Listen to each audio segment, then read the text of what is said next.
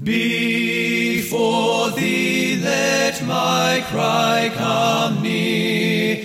O Lord, true to thy word, teach me. Before We are thankful that you are able to join us today as Pastor Mark Robinette preaches another sermon at Foundation Church here in Mount Sterling, Ohio. If this message is an encouragement to you, and we pray that it will be, please consider taking the time to go to www.foundationfellowshipchurch.org and let us know. Thank you, and may the Lord richly bless you through His Word. let my lips thy praise confess.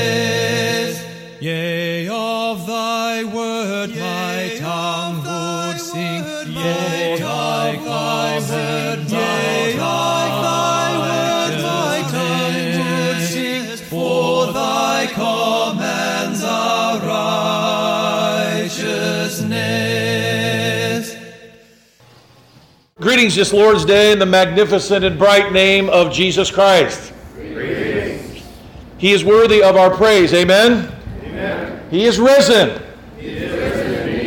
Today we gather on the first day of the week, the day that Christ rose from the dead, to remember that God is making all things new. God is doing this wonderful work in you and through you. We need a Savior. Everybody say, I need a Savior. Without God, we have no hope, and neither does the world. But hope has come. Salvation has come. Praise ye the Lord. Today, God has called us into His presence to worship us, to worship Him as His people. A people who were not a people, but now are the people of God. David, of all men, knew how dark the night of his sinful flesh was, and how desperately he needed the resurrecting power of God and so does the world. He sang of it in Psalm 53 and in Psalm 14. He sang against hope that salvation himself was coming and through him. And as we know today, David's prayer was answered and salvation has come. Amen? Psalm 53 says, The fool has said in his heart, There is no God. Corrupt are they, and they have done abominable iniquity. There's none that doeth good. God looked down from heaven upon the children of men to see if there were any that did understand and seek after God. Every one of them is gone back. They are altogether become filthy. There is none that doeth good, no, not. Have the workers of iniquity no knowledge, who eat up my people as they eat bread? They have not called upon God. They were there in great fear where no fear was, for God hath scattered the bones of him that encampeth against thee. Thou hast put them to shame, because God hath despised them. Oh, that the salvation of Israel were come out of Zion. When God bringeth back the captivity of his people, Jacob shall rejoice, and Israel shall be glad. David knew that joy was coming, and today we know that joy came in the person of Jesus Christ. What we might want to remember today is that joy keeps coming every time a man or woman is born into this world that is born of God. And when we come and where we go, his light pierces the darkest night. Amen? Let us pray. Heavenly Father, we love you. We thank you for loving us. We thank you for saving us and calling us by your name and not just allowing us to come and, and be a servant in your house, but to come as your sons and your daughters. Lord, not just avoiding shame, but sharing in your glory. We come before you today knowing we do not deserve to be here or be invited to this feast, and we ask ourselves, why? And we know the answer it is because you are good and your mercy endures forever. Lord, we come hungering and thirsting after righteousness, knowing that we shall be filled, and praying indeed that you would change us and make us more like you and make us fit for heaven. In Christ's name we pray, and all God's people said, Amen. Amen. Amen.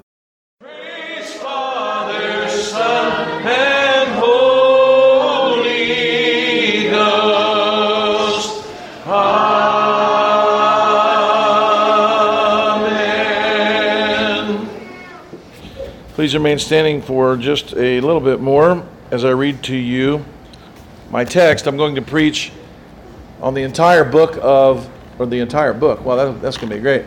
On the entire chapter, 14th chapter of the book of Psalms, and I'll read for my text Psalm 14, verses 2 and 3 as my text, but I'm going to preach on all seven verses of this chapter.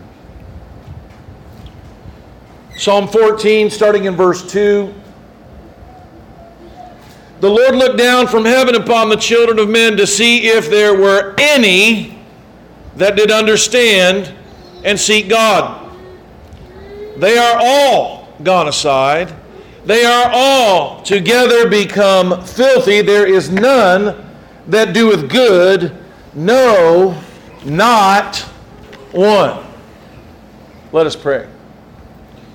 Lord, I pray that you would speak to your people today.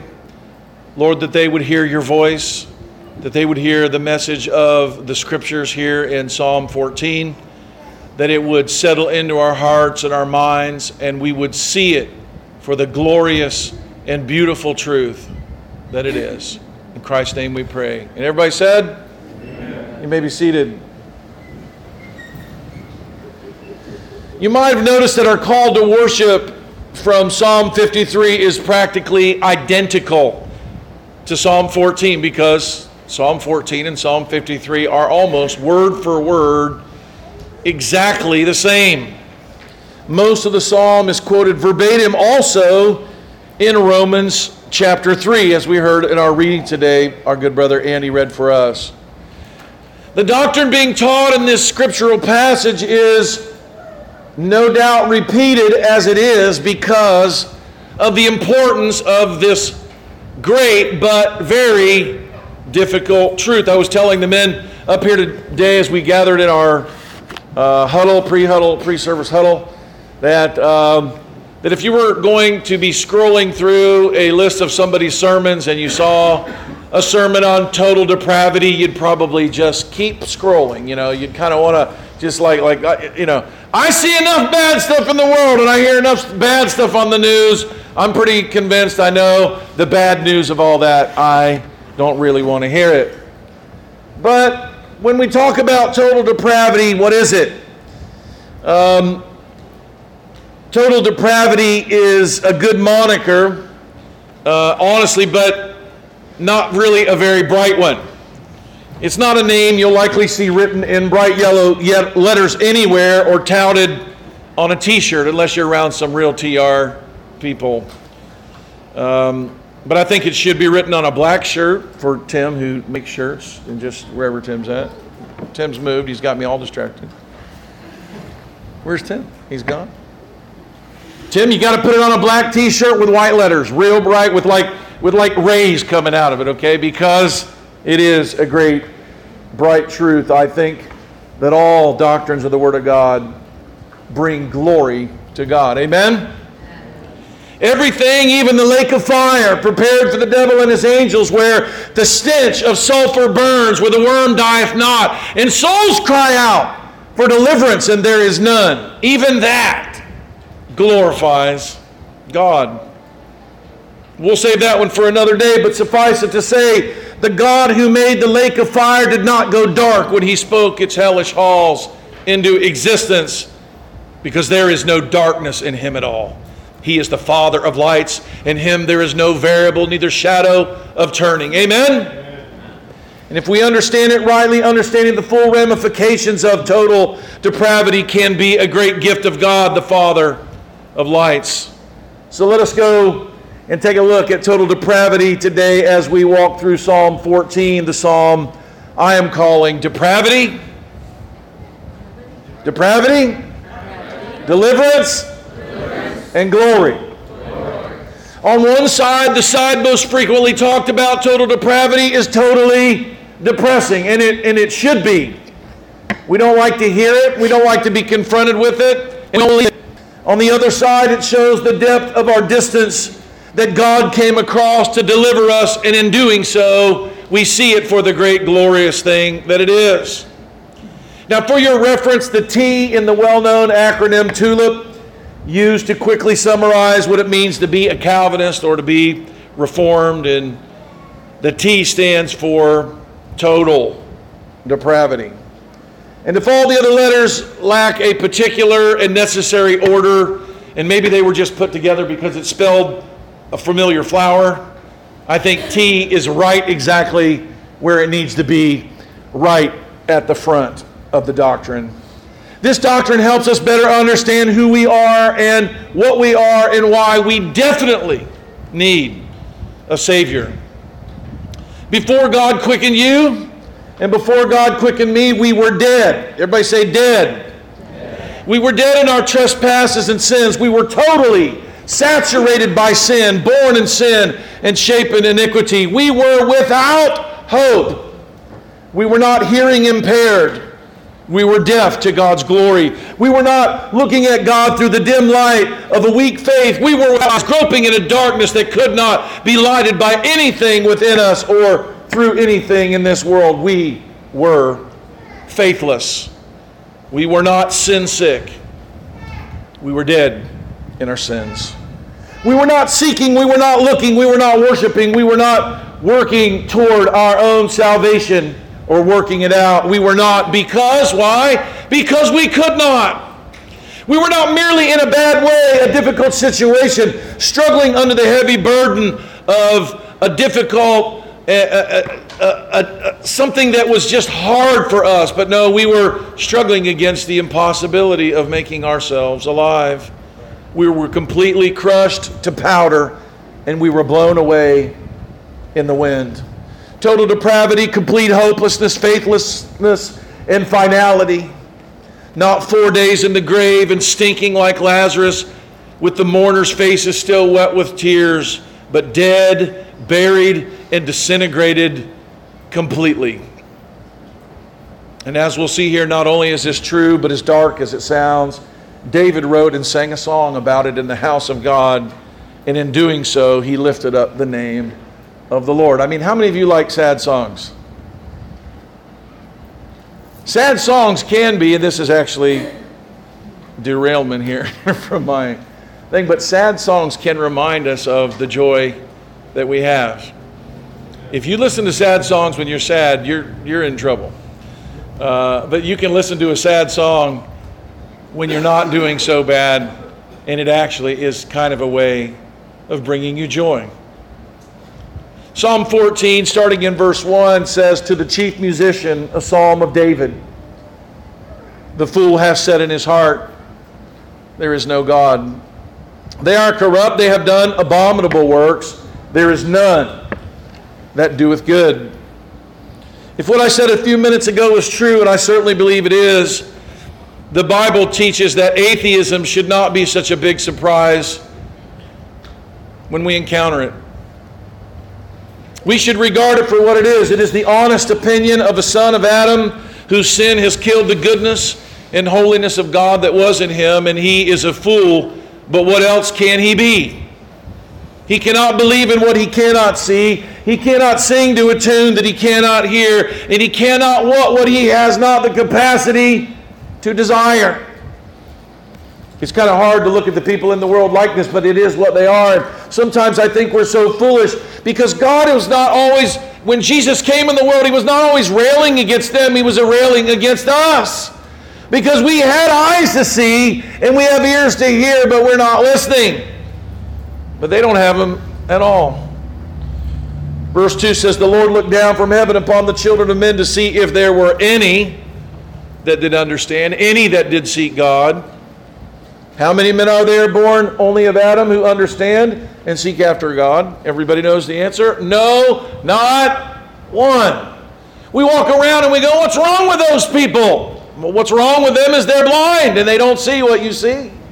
Paul describes it as that what you see is beautiful and glorious for them is like a rotting carcass on the road out there that's been run over by a semi truck. It's not appealing, it's not appetizing, it's not attractive to them. It's disgusting, and it is uh, something that they definitely don't want any part of. Like their father, who was cast out of the garden of God's goodness, who was warned that disobedience to God would bring him death.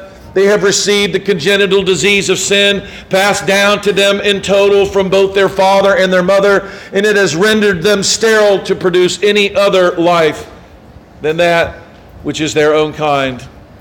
These walking dead, those whose mortal souls are brought into this world in fleshly bodies, knowing not the nature of heaven's choirs, believes at his deepest core that there is no God. He may be born around those who say they believe in the Almighty and so pretends to see what he cannot see, but he, the fool that he is, still says in his heart, There's no God. Verse 3 They're all gone aside, they're altogether become filthy. There is none that doeth good, no, not one. All are gone aside, not some. All together become filthy, not part. Everybody say it with me, all. all. That's what total depravity is about. It's complete. It's an amazing thing if you read through the scriptures. Everything that man does in his own nature, even the good that he does, is disgusting to God. The good works that he does are not good works, they are sins. The prayers that he offers, God hates them. He sees them for what they are. They are lies. They do not believe in God. They are not seeking after Him. They are parroting truths that they have heard said, but at their core, they are lying in the face of God when they pray, and God hates their lies. You might say, oh, that sounds crazy. I can't even believe that you would say that people pray to God and He hates it. I didn't make it up, it comes straight from the scriptures. He hates them, He despises them. The memorization of Psalm chapter 7, if you remember the sermon that we preached from him from that, Tim read the whole thing today. I'm glad that he did. It said that his sword is wet and his bow is bent that the pit that they dig for others, they had fallen in it. God despises them and he hates them. What, what in the world is that all about? That sounds pretty scary, does it not, Todd?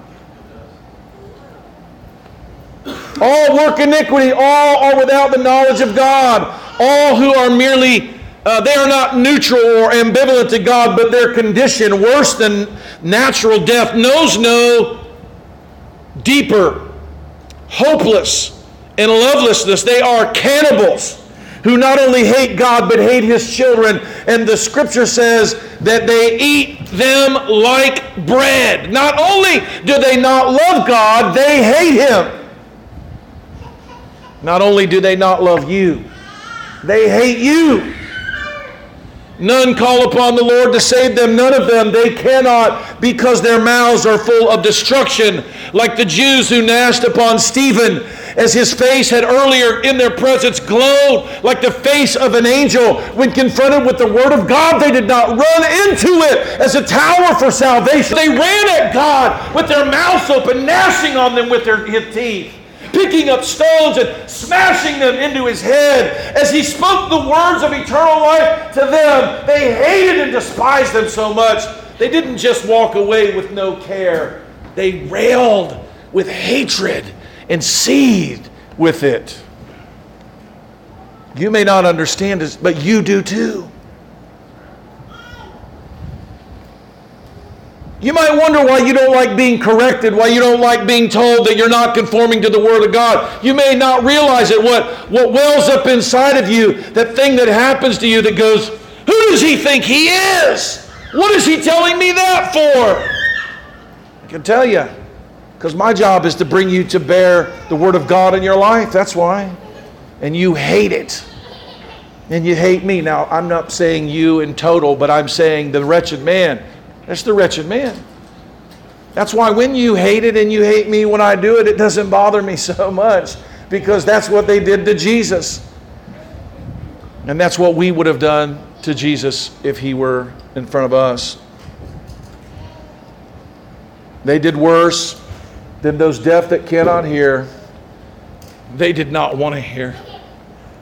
And the sin that drove them to murder, like the demons did, the herd of swine at Gadara, sending them into the Sea of Galilee, they ran to their destruction.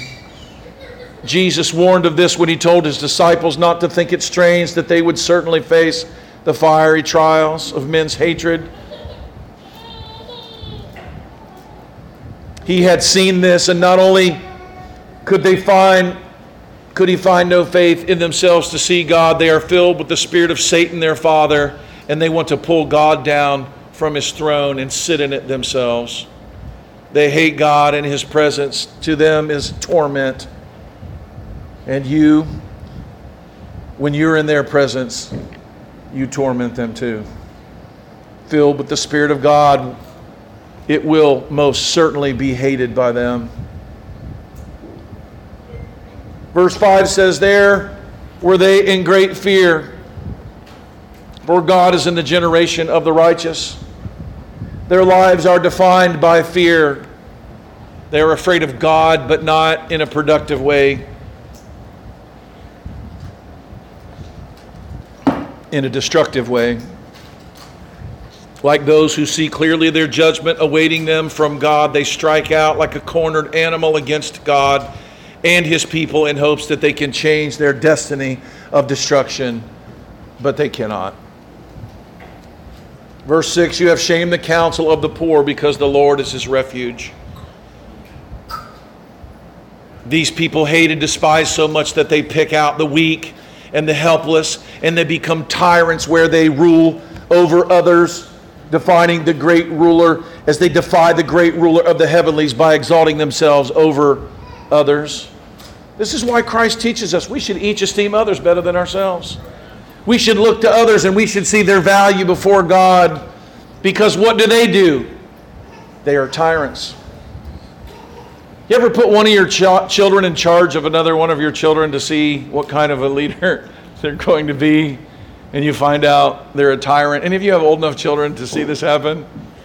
You come back only to find out that they've, you know, they, they, they, they're worse than a Marine drill sergeant on Parris Island. They're ready to, they're ready to beat and destroy and beat. They're just ready to have them, you know, this is at the heart of the sinfulness of mankind. It is not at the heart of the sinfulness of mankind to love others and lay down their life and esteem them higher and to lose their life. And that's not what they want to do. They, they can't do that. You can only do that when you love people. When you despise them, when you think you're better than they are, it's impossible for you to kneel down and wash their feet. This is that ugly part of us, Steve, that's got to die. That part that wants to rise up and say, I'm somebody and I'm going to be somebody. This is what sinners do because that's who they are. This should be no surprise. This is who we were and who we sometimes now give way to when we return to the ways of the old man of sin, the wretched man within us. But this will not always be so, as it tells us in verse 7. Oh, that the salvation of Israel were come out of Zion. Aren't you glad? I love to read a prayer that somebody makes that has come true. Oh, that salvation, year after year, Brother Andy, the Jews sang it. Oh, that salvation would come out of Zion and save us, oh Lord. And they'd sing it year after year, and they would pray it time after time. And it was not like the prayer that Paul prayed where God didn't answer it, where God didn't give him his request, but where God did. It was a prayer that was answered. Oh, that salvation of Israel were come out of Zion. When the Lord brings back the captivity of his people, Jacob shall rejoice and Israel shall be glad. What David prayed for came true when Christ Jesus was born, and what seemed absurd and impossible came and brought joy unspeakable in the world. That's what God does. Here at Foundation Church, we oftentimes find ourselves on the Lord's Day and hearing these same words of Paul from Ephesians chapter 2. I don't think we can hear them enough. I love to hear it every single time. I like to be reminded of who I was and who I am right now from Ephesians chapter 2. And you, everybody say, me. me. And you hath he quickened who were dead in your trespasses and sins. What were we? Everybody say, we were dead. Where in time past you walked according to the course of this world, according to the prince of the power of the air, the spirit that now worketh in the children of disobedience among whom also we had our conversation in times past in the lust of our flesh, fulfilling the desires of the flesh and of the mind, and were by nature children of wrath, even as others. What we were by nature, we were children of wrath. Oh, people of God, we were the children of wrath, but we are not anymore. But we not we. But our mom? No, not our mom. But anyone or anything? No, that what comes next is but God. We cannot give thanks that we happen to understand. We cannot give thanks that somehow we figured it out. We cannot give thanks that somehow, after persevering and trying and working hard enough, we finally got it. No, there's but nothing. Verse 4 But God, who is rich in mercy, for his great love. I love this. It's His mercy, it's His love, it's His glory, it's His everything. But God, who is rich in mercy for His great love, wherewith He loved us, even when we were dead in sins, has quickened us together in Christ.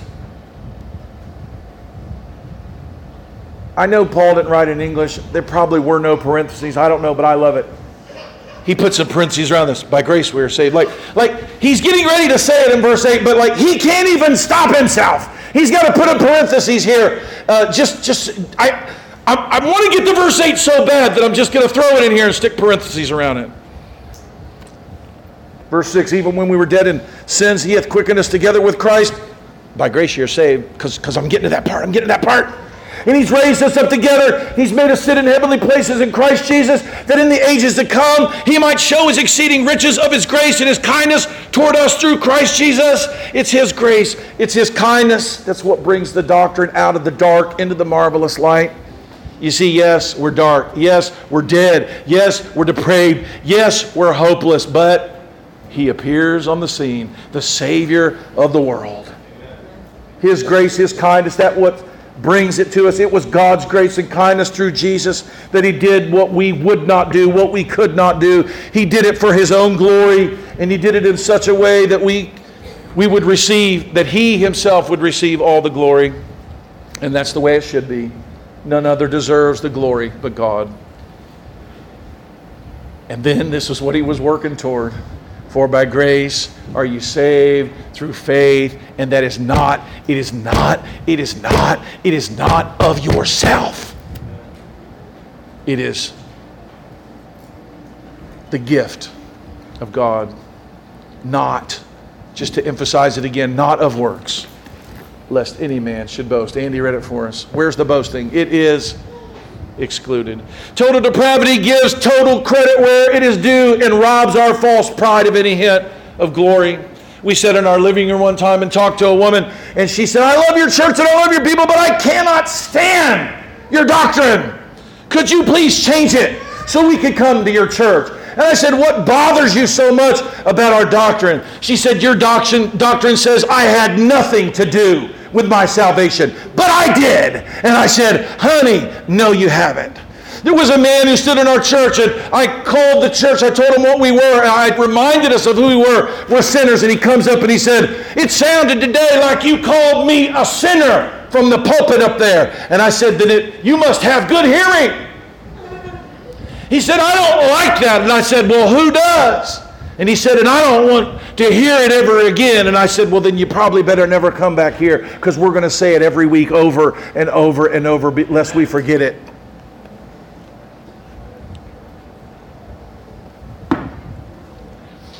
You may wonder what Deuteronomy chapter 6, why I had it read at all. I'll tell you why. Because it's lunacy. It's insane it shows our depravity so much when you read chapter 6 of Deuteronomy, what God wants us to do. And even after we do all that, we'll forget. He said, I want you to teach your kids when they rise up, when they lie down, when they walk by the way, when they sit in your house. I want you to put it on the doorpost. I want you to put it as frontlets between your eyes. I want you to do all this. I want you to talk about it. I want you to do this. And he goes, because you're going to forget. I mean, what would, what would you do? So you marry Andy and it's going good, and you tell him, This is where we're going to put the keys. And you tell him that when you rise up, when you lie down, and when you walk by the way, and you sit in your house, and you write signs on the walls, and Andy keeps going, So, honey, where's keys? I told you where they were. It's written all over our entire house. Well, I talked about it 15 times a day. Honey, could you tell me where the keys are? You see, Deuteronomy chapter 6 reminds us, and really it's an indictment against us that we can hear it day and night and morning and afternoon, and it can be written on scriptures all over the place, and we forget God's going to bring you into a land, and the very houses that He gave you, the gift that's standing in front of you, you're going to forget that God gave them. You see, that's what sin does. Depravity doesn't recognize God, it goes, Look what I did. Not by works total to save and total to work, not by works. We are the Word. God makes us new. He resurrects us from the dead like Christ, and we arise to walk in newness of life. We are not the source of it, and we cannot maintain it. And better yet, we cannot extinguish it. Now, that may not be such good news to you because you don't know how sinful you are, but it's good news for me. I'm going to heaven and nothing's going to stop me, and no one's going to stop me. Not height, not depth, not any other creature, not angels, not principalities, and not me. Woo! Sorry. I'm going to try to behave myself, but I don't know if I can. We are his workmanship created in Christ Jesus unto good works, not the good works we want to do because we don't want to do them. But the good works God has made us to do, we can't even take credit for the good we do after He saves us. Because where we were created in Christ Jesus unto good works which God had before ordained that we should do. Paul used the words of David's psalm to teach the Romans about total depravity, God's deliverance, and His glory. Romans chapter 3 and 4 make this argument plainly, and we could spend all day talking about it but I'm going to look at it briefly to hammer home what God is saying through His words. What then? Are we better than they know? This is Romans 3 9. For we have before proved both the Jews and Gentiles that they are all under sin. Let's say it again. Everybody say all. all. You know, sometimes I think we like to feel good about what we can't really feel good about. I'm thankful that I was born into a church. I'm thankful that my parents brought me into a church. You can be thankful for the same thing, but just so you knew, everybody that's born in the kingdom of God was first born a wretched, heathen sinner that doesn't love God and doesn't know God, but God, who is rich in his mercy, sparked the divine spark in you and gave you ears to hear and eyes to see. As it is written, verse 10, there is none righteous, no, not one. There is none that understandeth. There's none that seeks after God. None righteous, no, not one. None that understands. I think that maybe this is becoming clear to us. Why are you hearing it over and over? Because you already forgot it five minutes ago. They're all gone out of the way. They're all together become unprofitable. There's none to do with good. No, not one. Everybody say, no, not one. Their throat is an open sepulchre. Their tongues they have used to deceit. The poison of asp is under their lips. Could he be any more clear as he quotes from the Psalms and adds a little bit of flourish here and there? Whose mouth is full of cursing and bitterness, their feet are swift to shed blood. Have you ever thought of yourself like that? If you did, you wouldn't have such a problem with everyone in the world that has a problem with you. If you thought of yourself like that, you wouldn't get your feelings hurt and you wouldn't be upset and you wouldn't believe they would talk. You should think of yourself, well, no wonder they treat me that way. I'm a wretched, horrible sinner. It's a wonder we can get along. It's a wonder we can have this many people in a room that can stand to even look at each other. It's a miracle, is what it is. It's a miracle that some of you have been with us for 15 years through good and bad and difficulty, through times of disagreement and, and disunity and fright and, and sinfulness and forgetting every single day who we really are. But you know what God does? God, who is riches in mercy, Tim, He reminds us who we are. Right when we're looking at people and we want to push them out of our lives, and God says, Oh, you're just looking at you. We shouldn't be angry with our children when they're sinners. They're reminding us of who we are. That's what we are without the help of God. Destruction and misery are their ways. Destruction and misery is your way and my way without God's mercy. There's no fear of God before their eyes. Verse 19 Now we know that what things soever the law saith, they saith to them who are under the law, that every mouth shall be stopped. And there is a picture here, and it's a beautiful picture and one of the most amazing things about this, when I read this, I remember it just panging my heart. The picture of every mouth stopped is when a guy goes before the judge. He goes before the judge, and the, the, the, the, people, the evidence is read, written about who he is and, and what he does. And what happens next is normally a man, you know what he does? He opens his mouth. He says, That's not me. I didn't do that. I don't deserve this punishment. That's what, that's what man does. And God said, What he's done in the world is to stop and to shut the mouths of every man. And so when we stand before God, our mouths are shut. We know we are what we are. When we come into this house, we should know that we have no reason to be proud. We have no reason to think ourselves better than others. We have no reason to say, whatever it is that I've done, I probably did worse than that. Please forgive me. We have no reason for any of that when we are reminded of who we are and what we are without God's mercy. There is nothing to say in our defense. And the thing that paying my heart so bad, Brother Andy, was that we don't stand before God like that, but Jesus did. It says in Isaiah that what, he, would he, what would he do? He stood there before them. He didn't open his mouth. He could have. He could have opened his mouth and he could have said, I don't deserve to go. Steve Boise does. He could have said, Josh Narwhal should be here. Mark Robinette but he kept his mouth shut when he could have opened it.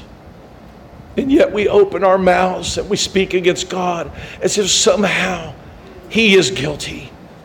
Somehow he is not righteous. When we complain about our circumstance, when we rise up and pride against him, and when we know that we are wrong. Oh, that this doctrine would shut our mouths all the world would become guilty before God. Therefore, by the deeds of the law shall no flesh be justified in his sight. For by the law is the knowledge of sin. No one knew, but now we know. I love verse 21. He says, But now. It's kind of like, but God. In, in Ephesians chapter 2, but God.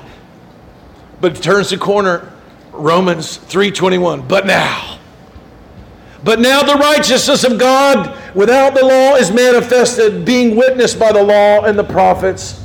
No one could see, but now we see. Even the righteousness, verse 22, even the righteousness of God, which is by faith of Jesus Christ, unto all and upon all them that believe, for there is no difference. Verse 23, it's quoted all the time in what they call the Roman road. For all have sinned and come short of the glory of God.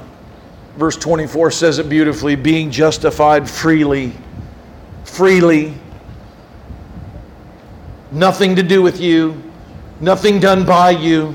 Justified freely by His grace through the redemption that is in Christ Jesus, by the shut mouth of the Lamb of God who kept His mouth shut and went to the cross for us whom God, it says in verse 25, has set forth to be the propitiation through faith in his blood, to declare his righteousness for the remission of sins that are past, through the forbearance of God, to declare, I say at this time, the righteousness that he might be just and the justifier of him that believeth in Jesus. And he asked the question, and I'll ask it for you today where is the boasting then? See, we got to be reminded, Caden, about this. We want to brag. We want to go, look at me. I could be out in the world you know, having three girls' name tattooed to my arm. I could go out in the world and I could be this and I could be I could do this and I could do that, but I'm here today. I've been good. I remember I used to feel like that. All the other kids in the church were living ungodly lives in the church I grew up in. I'm like, but not me. Not me. And I remember how good I felt to be so holy and so just. And I remember what God had to bring in my life to show me who I really was because there's none righteous. Where is the boasting then, Brother Jason? It's excluded. By what law? Nope. Works? Nope. But by the law of faith. Therefore, we conclude that a man is justified by faith without the deeds of the law. And this is an important thing, and we can't go into it too much.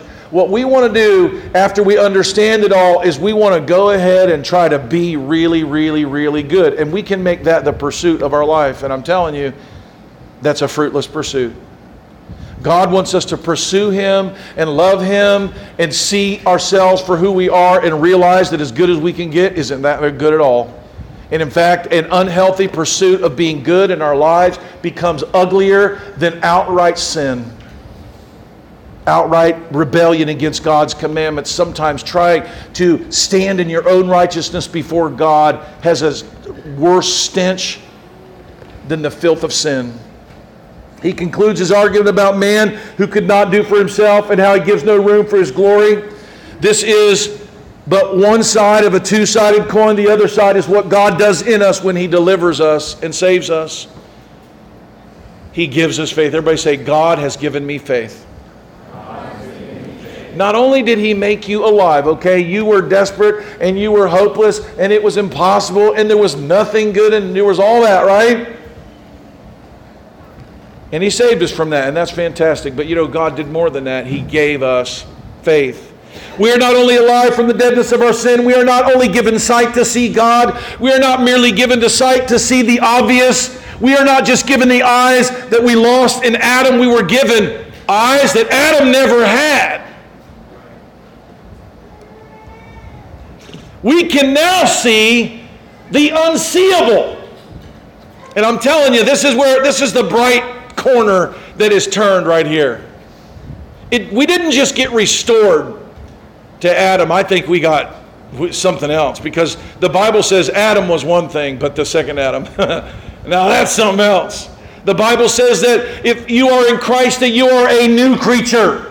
God has made something that was never before. He's not just restoring you to be like Adam, He's restoring you to be like Adam, and then He's taking you to be like Christ.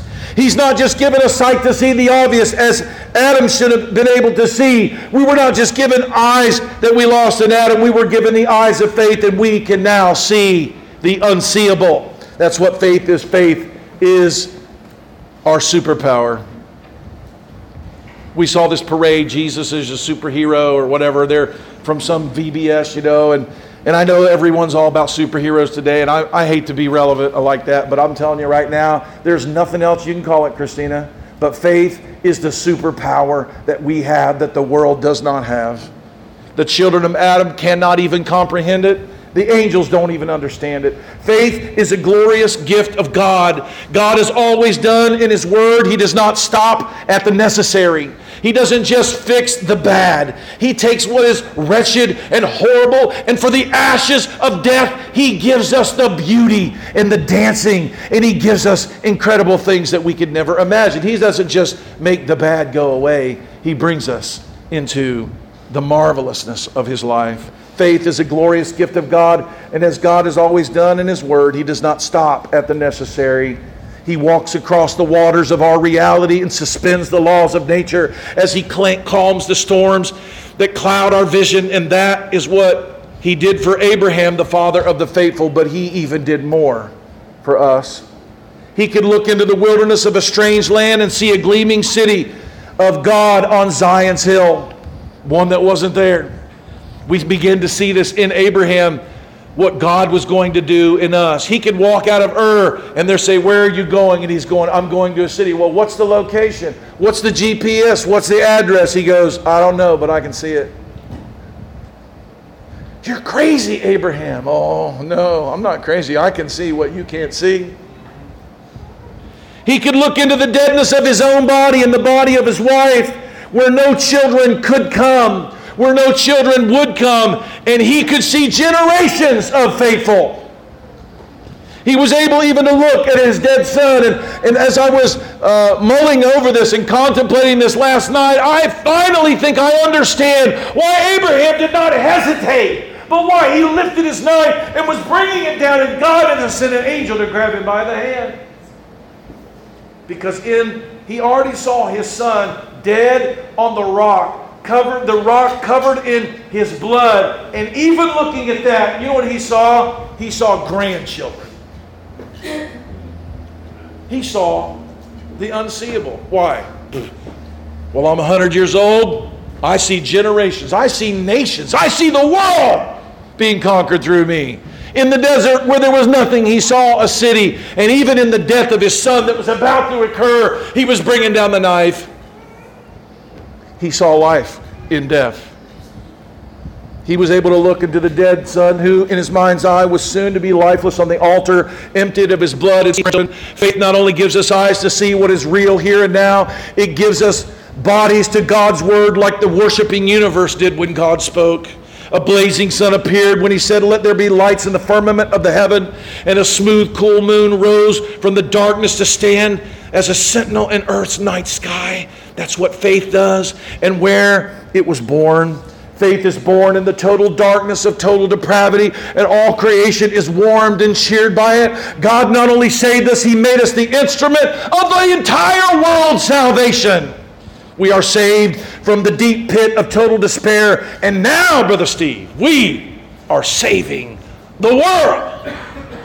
It isn't just that our bad news is over. We have become the good news of the world. And if that doesn't get you excited and cranked up on a hot Sunday afternoon, I don't know what will.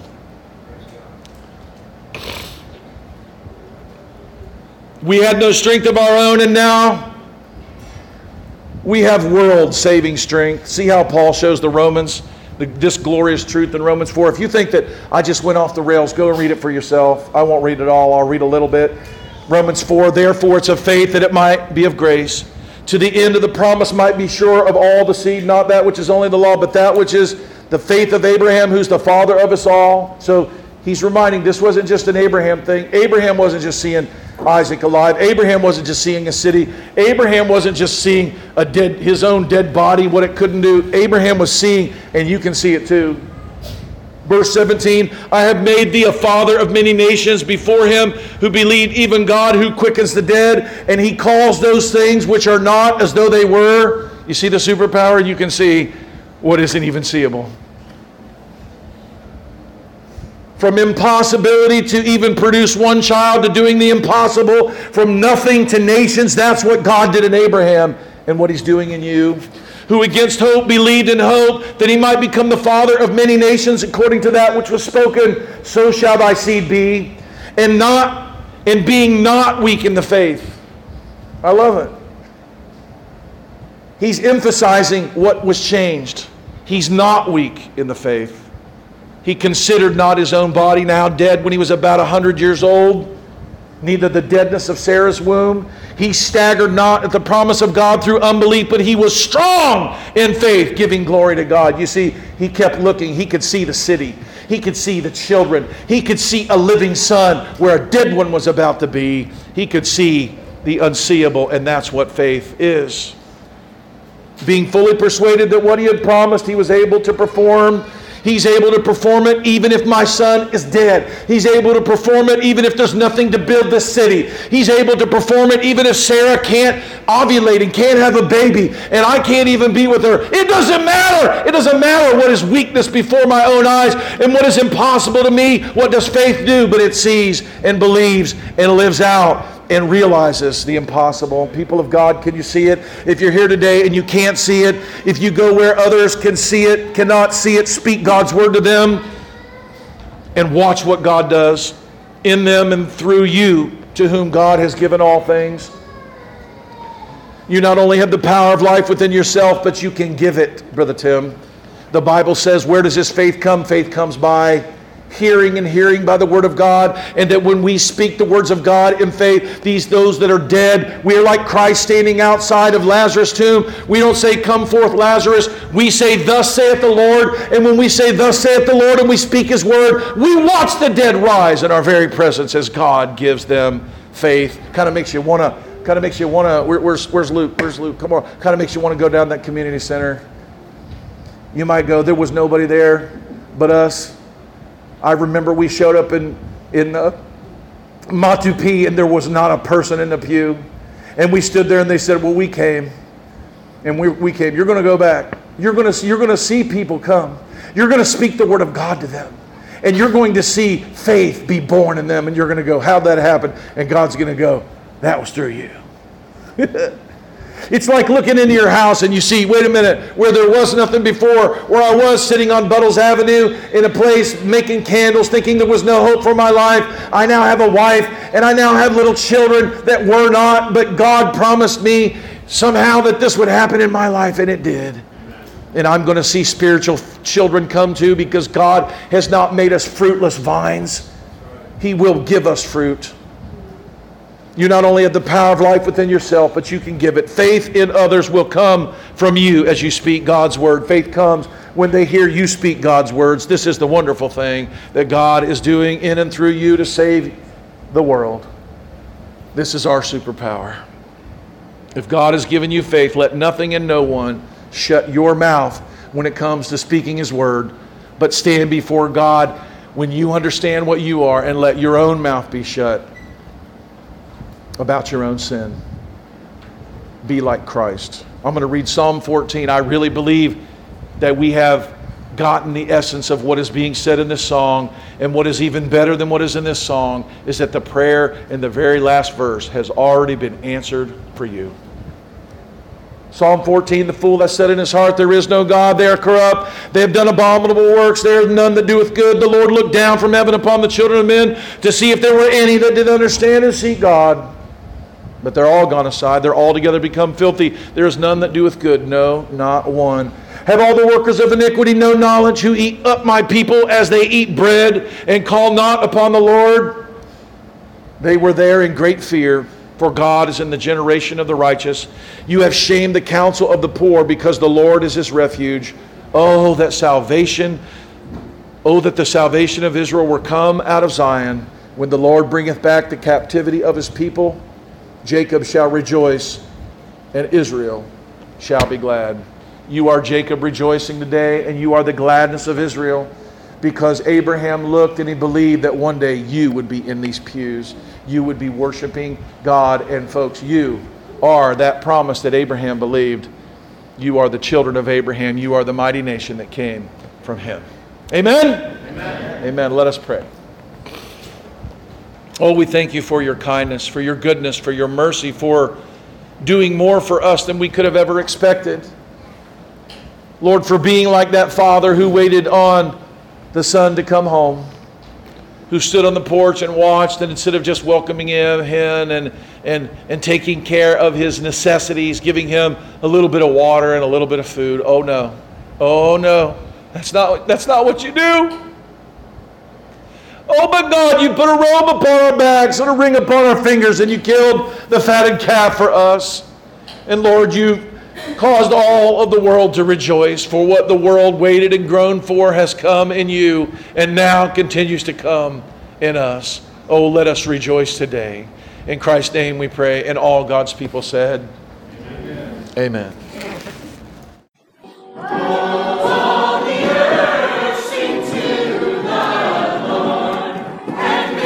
Hello, this is Pastor Mark Robinette of Foundation Church. Thank you for taking the opportunity to listen to our audio sermons. We would love to hear from you if you have any comments, questions, or just to let us know how they served you. Go to our website, www.foundationfellowshipchurch.org, and send us a note. Thank you, and it's a pleasure to serve you.